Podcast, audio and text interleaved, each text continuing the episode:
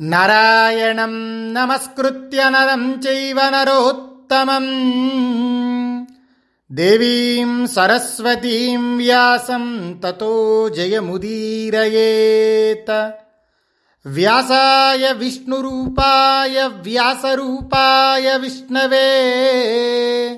नमो वै ब्रह्मनिधये वासिष्ठाय नमो नमः। పుత్రులు రాకపోయేసరికి కీడును శంకిస్తూ పరిపరి విధాల కుంతి చింతిస్తూ ఉంటే భీమార్జునులు కుమ్మరి ఇంటికి వెళ్ళి తల్లితో అమ్మా భిక్ష తెచ్చాము అన్నారు.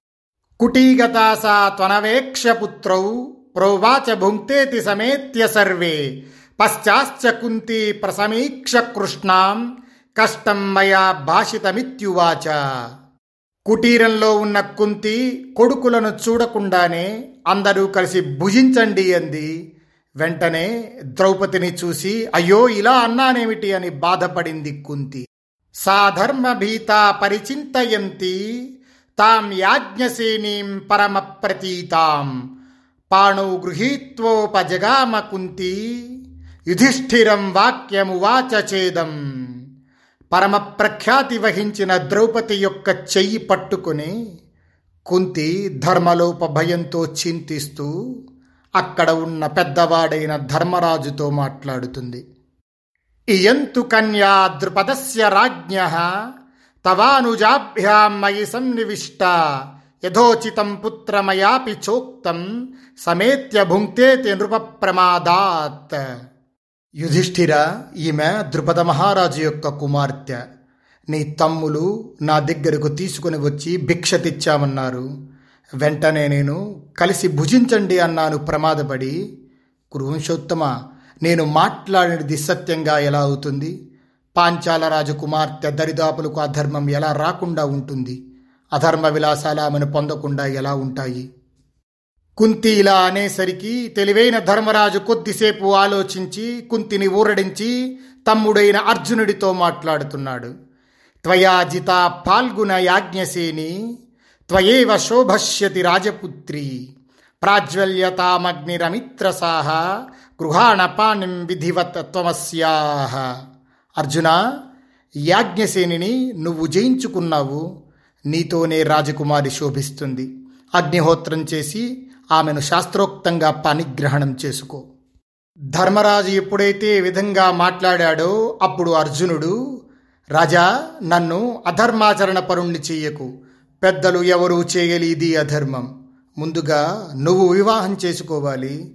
తరువాత ఈ అద్భుత పరాక్రముడైన భీముడు చేసుకోవాలి. తరువాత నేను నా తరువాత నకులుడు ఆ తరువాత చురుకైన సహదేవుడు చేసుకోవాలి. భీముడు నేను నకుల సహదేవులు ఈ రాజకుమారి అంతా నీ ఆజ్ఞావర్తులమే. అన్నా ఇప్పుడు చేయదగిన ధర్మమేదో ఏది యశస్కరమో ఆలోచించి చెయ్యి పాంచాల రాజుకు హితమైనది చెయ్యి మేమంతా నీకు వశులమై ఉన్నాము ఆజ్ఞాపించు. అని భక్తి శ్రద్ధలతో స్నేహముతో అర్జునుడు ఇలా మాట్లాడుతూ ఉంటే పాండవులందరూ పాంచాలి మీద దృష్టులు నిలిపారు. పాండవులంతా యశస్విని అయిన ద్రౌపదిని చూస్తూ తమ హృదయాల్లో ఆమెను ధరించారు. విధాత స్వయంగా పాంచాలి రూపాన్ని కోరదగినట్లుగాను ఇతర స్త్రీల కంటే అధికంగాను సర్వప్రాణుల మనస్సులను హరించేదిగాను సృష్టించాడు. పాండవులంతా ఆమెను చూస్తుంటే వారి ఇంద్రియాలన్నిటినీ మధిస్తూ వారి హృదయాల్లో మన్మథుడు ఉద్భవించాడు. తేషామాకార భావజ్ఞ కుంతీపుత్రో యుధిష్ఠిర ద్వైపాయనవచకృత్స్నం సస్మారమనుజర్షభ అబ్రవీత్ సహితాన్ భ్రాతృన్ మిథో భేదభయాన్ృప సర్వేషాం ద్రౌపదీ భార్య భవిష్యతి శుభా. తమ్ముళ్ళ ఆకారాన్ని వారి మనసులను ఇరిగిన ధర్మరాజు వ్యాస మహర్షి మాటలన్నిటినీ తలుచుకున్నాడు. తమలో తమకు పరస్పర భేదం వస్తుందనే భయంతో ఈ కళ్యాణి ద్రౌపది మన అందరికీ భార్య అవుతుంది అన్నాడు. పెద్దన్నగారి మాట విని పాండవులంతా ఆ విషయాన్నే భావిస్తూ ఉదార హృదయంతో మిన్నకుంటిపోయారు. ఆ సమయంలో ఉష్ణి ప్రవీరస్తు కురు ప్రవీరాన్ అశంసమాన సహ రౌహిణేయ జగామతాం భార్గవ కర్మశాలాం ఎత్ర సతేతే పురుష ప్రవీరా వృష్ణివీరుడైన కృష్ణుడు బలరామునితో సహా పాండవులను పలకరించడానికి పాండవులున్న కుమ్మరి ఇంటికి వెళ్ళారు. అక్కడికి వెళ్ళి కృష్ణ బలరాములు ఆజానుబాహువైన ధర్మరాజుని అతని చుట్టూరా అగ్నిహోత్రాల వలె ప్రకాశిస్తున్న మిగిలిన పాండవులను చూశారు. తతో బ్రవీద్ వాసుదేవోభిగమ్య కుంతీసుతం ధర్మభృతాం వరిష్టం కృష్ణోహమస్మీతి నిపాడ్య పాదౌ యుధిష్ఠిరస్యాజమీఢస్య రాజ్ఞ. శ్రీకృష్ణుడు వెళ్ళి ధార్మికోత్తముడు అజమీఢ వంశీయుడు అయిన ధర్మరాజు పాదాలు పట్టుకొని కృష్ణుణ్ణి నేను అని ధర్మరాజుకి నమస్కరించాడు. మీరు విన్నది నిజమే. కృష్ణోహమస్మేతి నిపాడ్య పాదౌ ధర్మరాజు పాదాలు శ్రీకృష్ణ పరమాత్మ పట్టుకొని కృష్ణుణ్ణి నేను అని తనని తాను పరిచయం చేసుకున్నారు. అంటే ధర్మరాజు ఎంత పరమధర్మాత్ముడో ఆలోచించండి. బలరాముడు కూడా వెళ్ళి తన పేరు చెప్పుకొని ధర్మరాజుని అభినందించాడు. వారిద్దరిని పాండవులు సంతోషంతో అభినందించారు. బలరామకృష్ణులిద్దరూ తన మేనత్త కుంతీదేవికి పాదాభివందనం చేశారు. అజాతశత్రువైన ధర్మరాజు కృష్ణుణ్ణి చూసి కుశలమడిగి వెంటనే కృష్ణ ప్రచ్ఛన్నంగా నివసిస్తున్న మేము నీకు ఎలా తెలిసాము అని అడిగాడు. అప్పుడు శ్రీకృష్ణ పరమాత్మ తమబ్రవీత్ వాసుదేవ ప్రహస్య గూఢోపజ్ఞాయత ఏవ రాజన్. తం విక్రమం పాండవేయానతీత్య కోన్యకర్త విద్యతే మానుషేషు. చిన్న చిరునవ్వు నవ్వి రాజా గూఢంగా ఉన్న అగ్ని తెలుస్తూనే ఉంటుంది. అంతటి పరాక్రమం పాండవులను మించి మానవులు ఎవరిలో ఉంటుంది?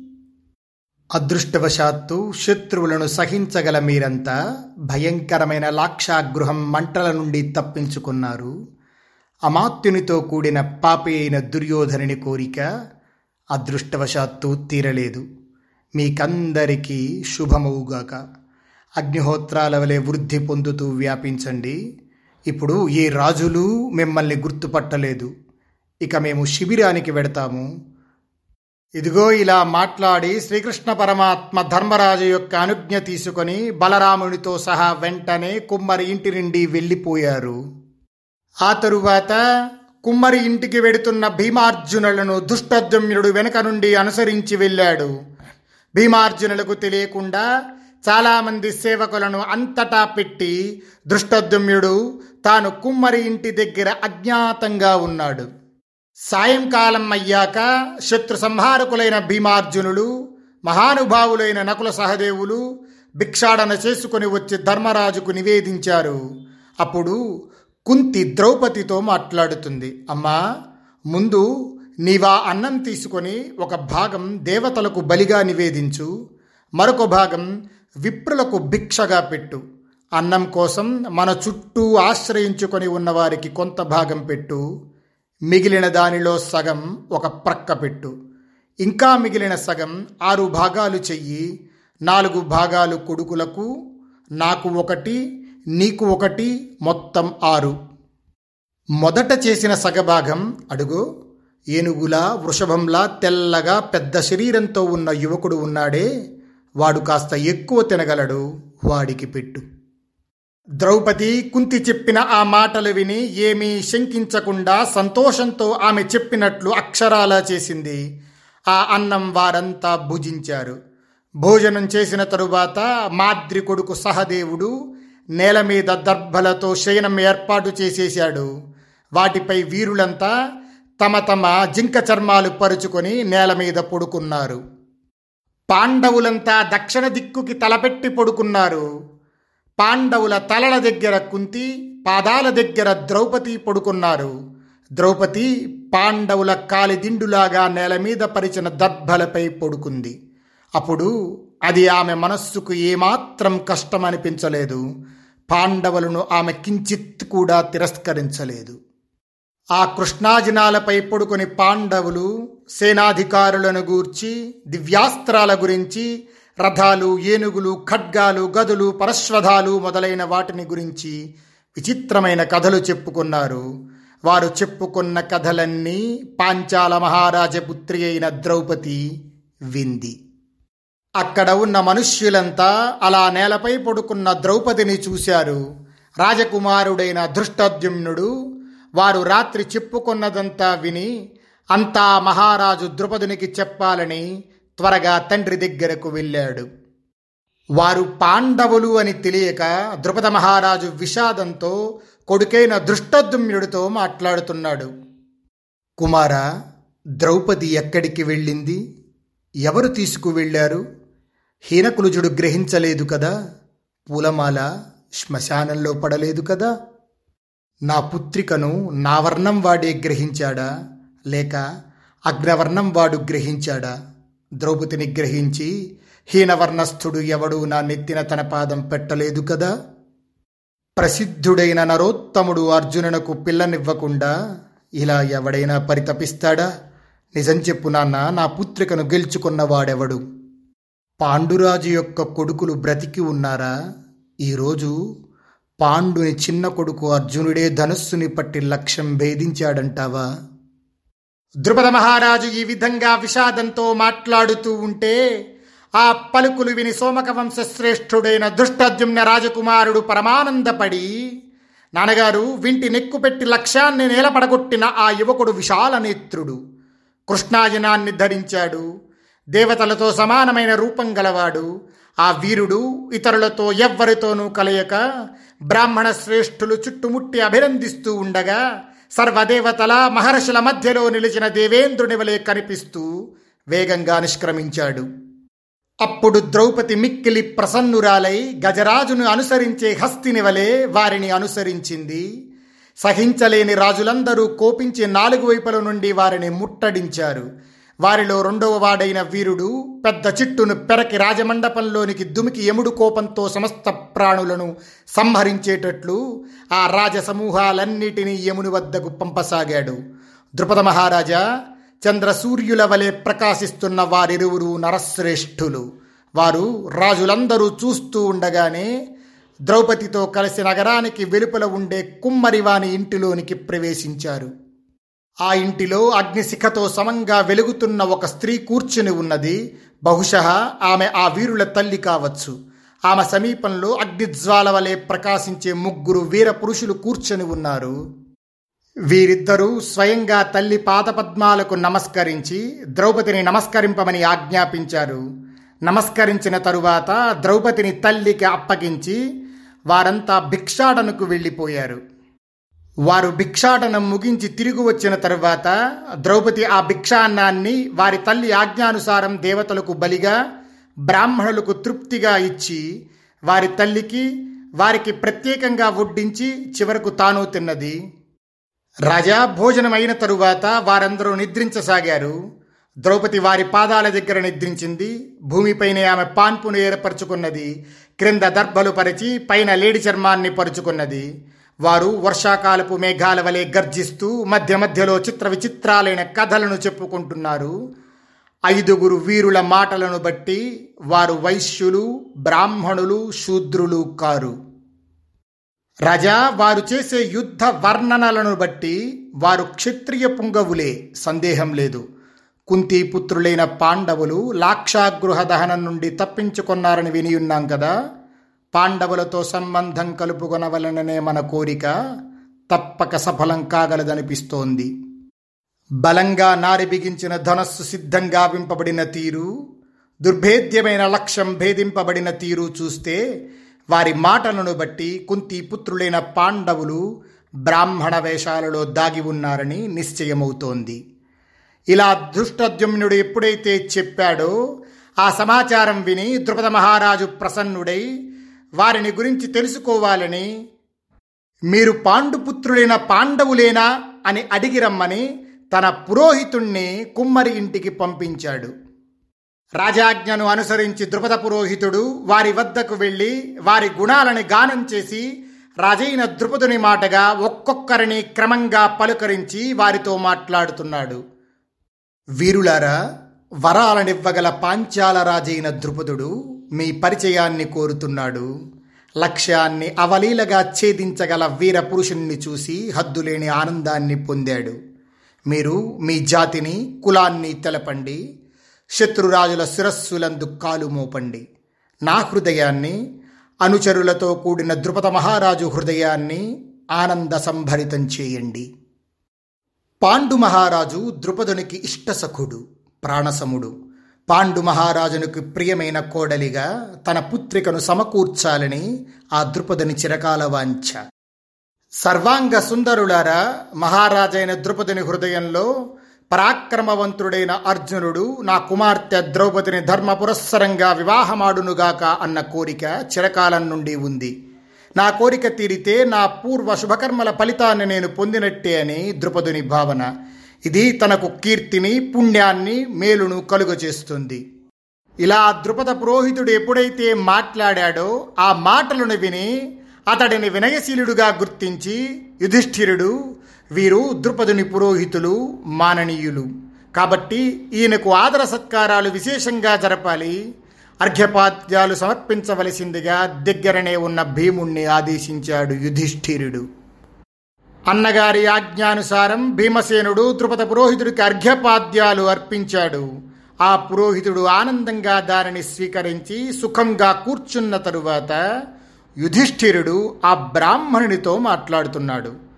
పాంచాల రాజేన సుతాని సృష్ట స్వధర్మ దృష్టేన యథాన కామాత్ ప్రతిష్ట శుల్కా ద్రుపదేన రాజ్ఞ సాతేన వీరేణ తథానువృత్త. పాంచాల రాజైన ద్రుపదుడు తన కోరికననుసరించి ఈ కన్యనియలేదు లక్ష్యాన్ని భేదించిన వానికే కన్యనిస్తానని శుల్కాన్ని కూడా నిశ్చయించాడు. ఈ వరపురుషుడు నియమానుసారం లక్ష్యాన్ని భేదించి ఈ కన్యను పొందాడు. రాజు ఆ విషయంలో వర్ణశీల గోత్ర వివక్షను పాటించలేదు. వింటిని ఎక్కుపెట్టి లక్ష్యాన్ని ఛేదించిన వానికే కన్యనిస్తానన్నాడు. ఆ విధంగా రాజుల సమక్షంలో ఈ మహనీయుడు ద్రౌపదిని గెలుచుకున్నాడు. ఈ స్థితిలో మీ రాజు బాధపడవలసినదో కష్టపడవలసినదో ఏదీ లేదు. ద్రుపదుని మనస్సులో ఉన్న కోరిక కూడా ఇప్పుడు సిద్ధిస్తుంది. ఈ రాజకన్యకను పొంది అన్ని విధాలుగా మేము యోగ్యులము ఉత్తములము కాగలగటం వాస్తవం. బలహీనుడు ఆ ధనస్సుకు వింటినారిని తొడగలేడు. అస్త్రవిద్యాబలం పూర్తిగా లేనివాడు హీనవంశంలో పుట్టినవాడు ఆ విధంగా లక్ష్యాన్ని పడగొట్టగలగటం అసాధ్యం. కాబట్టి పాంచాల రాజునకు తన కుమార్తె విషయంలో చింతించటం యుక్తం కాదు. అలా జరగకుంటే ఈ లోకంలో మరే నరుడు ఈ లక్ష్యాన్ని ఛేదించలేడు. ఇలా యుధిష్ఠిరుడు ద్రుపద పురోహితునితో మాట్లాడుతూ ఉండగానే పాంచాల రాజైన ద్రుపదుని వేరొక దూత అక్కడికి వచ్చాడు. ద్రుపద మహారాజు మీకోసం విందును సిద్ధం చేశాడని పాండవులకు విన్నవించాడు. ద్రుపద మహారాజు వివాహ నిమిత్తంగా జ్ఞాతులకు విందు చేయడానికి భోజనం సిద్ధం చేశాడు. మీరు కూడా పనులు ముగించుకొని దగిచేయండి ద్రౌపదిని కూడా శాస్త్రోక్తంగా అక్కడే పొందవచ్చు. ఆలస్యం చేయవద్దు.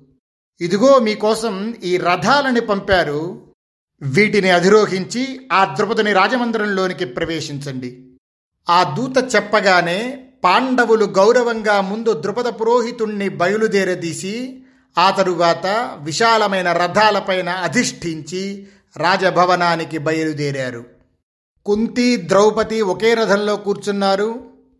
అక్కడ రాజభవనంలో ద్రుపదుడు ధర్మరాజు పురోహితునితో పలికిన మాటలను పురోహితుడి ద్వారా విని పాండవులను వారి స్వభావం ద్వారా గ్రహించాలని అనేక విధాలైన వస్తు సామాగ్రిని తెప్పించి పెట్టాడు. వివిధ ఫలాలు సుందరంగా కూర్చిన మాలలు కవచాలు డాలులు ఆసనాలు గోవులు త్రాళ్ళు వ్యవసాయానికి ఉపయోగించే గింజలు వివిధ కర్మల నిమిత్తమైన వస్తువులు సమకూర్చాడు. క్రీడల కొరకు ఉపయోగించే క్రీడా సామాగ్రిని పూర్తిగా తెప్పించి అక్కడ సిద్ధపరిచాడు. రెండవ వైపున కవచాలు మెరిసిపోయే డాళ్ళు కత్తులు పెద్ద పెద్ద విచిత్ర రథాలు గుర్రాలు శ్రేష్టమైన విచిత్రాలైన బాణాలు సువర్ణభూషితాలైన శక్త్యాయుధాలు రుష్టులు ప్రాసాలు పేల్చే సామాగ్రులు పరశ్వధాలు యుద్ధ సామాగ్రి ఉత్తమాసనాలు పాన్పులు చాలా రకాల వస్త్రాలు అన్నీ ఏర్పాటు చేశాడు. ఆ తరువాత కుంతీదేవి సాధ్వి అయిన ద్రౌపదిని తీసుకుని ద్రుపదిని అంతఃపురంలో ప్రవేశించింది. అక్కడ స్త్రీలు కౌరవ రాజపత్ని కుంతిని ఆదర సత్కారాలతో అర్చించారు. తాన్ సింహ విక్రాంత గతి నిరీక్ష మహర్షభాక్షానజినోత్తరీయాన్ గూఢోత్తరాంశాన్ భుజగేంద్రభోగ ప్రళంబబాహాన్ పురుష ప్రవీరాన్ రథాలు దిగి వస్తున్న సింహగమనం వృషభనేత్రాలు నల్లలేడి చర్మాలు బలిష్టమైన ఎగుభుజాలు పాము పడగల వంటి బాహువులు గల ఆ పురుషోత్తములను చూసి ద్రుపదుడు అతని మంత్రులు అతని పుత్రులు అతని స్నేహితులు అతని సేవకులు అందరూ మిక్కిలి సంతోషించారు. వీరులైన పాండవులు పాదపీఠాలతో కూడిన ఆసనాలపై సందేహింపక మనస్సునందు ఆశ్చర్యాన్ని పొందకుండా కూర్చున్నారు. సుందర వేషధారులై వంట ఇంటి పరిచారకులు పరిచారికులు బంగారు పాత్రలలో బహువిధాలైన భోజన సామాగ్రిని తెచ్చి వడ్డించారు. వీరశ్రేష్ఠులైన పాండవులు తమ తమ ఆసక్తికి అనుగుణంగా భోజన పదార్థాలను తిని ప్రసన్నులై అక్కడ పెట్టిన భోగ సామాగ్రిని కాదని యుద్ధ సామాగ్రి ఉన్న ప్రదేశానికి వెళ్ళారు. ఎప్పుడైతే బ్రాహ్మణ వేషాలలో ఉన్న ఐదుగురు యుద్ధ సామాగ్రి ఉన్న ప్రదేశానికి వెళ్ళారో అది గుర్తించిన ద్రుపదుడు దృష్టద్యుమ్నుడు మంత్రులు అందరూ ప్రసన్నులయ్యారు. వారి వద్దకు చేరి కుంతి పుత్రులైన వారిని రాజకుమారులుగా భావించారు. స్వస్తి ప్రజాభ్య పరిపాలయంతాం న్యాయేన మార్గేణ మహీం మహిషా. గోబ్రాహ్మణేభ్య శుభమస్తు నిత్యం లోకా సమస్తా సుఖినో భవంతు.